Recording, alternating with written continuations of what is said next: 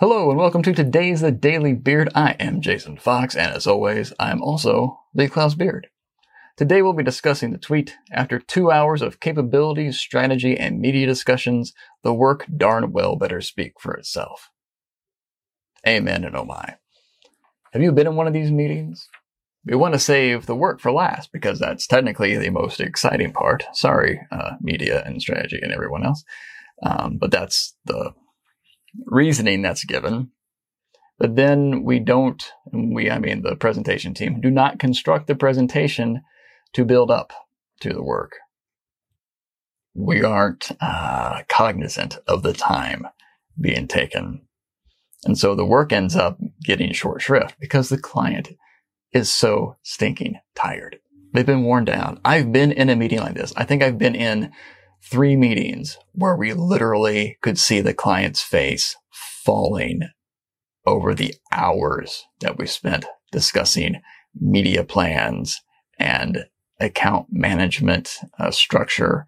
I was in one meeting where the lead account soup got into how many weekly phone calls they were going to have with the client.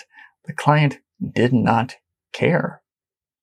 And this was a client who was kind of one of those, you know, really service driven. They, they liked being, you know, serviced. Sounds creepy. Um, but even they were tired of this. And by the time you got to the creative, all the wind has been taken out of everybody's sails and you've got 13 minutes to cram in a half an hour's worth of work.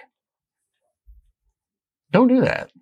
Well, maybe start with the work or the strategy. Start with something that gets them excited because if they're excited about the work, they'll be excited to see how it gets rolled out into the marketplace and all that other stuff. Then they'll be excited. And if they don't like the work, they won't really care about your media or everything else that came before because they don't want to place it. Or if they are excited about that but not the work, then you're really in trouble because they will produce anything even if it's bad, which that's what they're probably going to approve.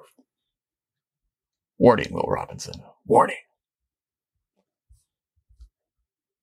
Tailor presentations. Make them worthwhile. The work should speak for itself, but it doesn't. Not to the client. You've got to sell it. I'm Jason Fox. Have a good one.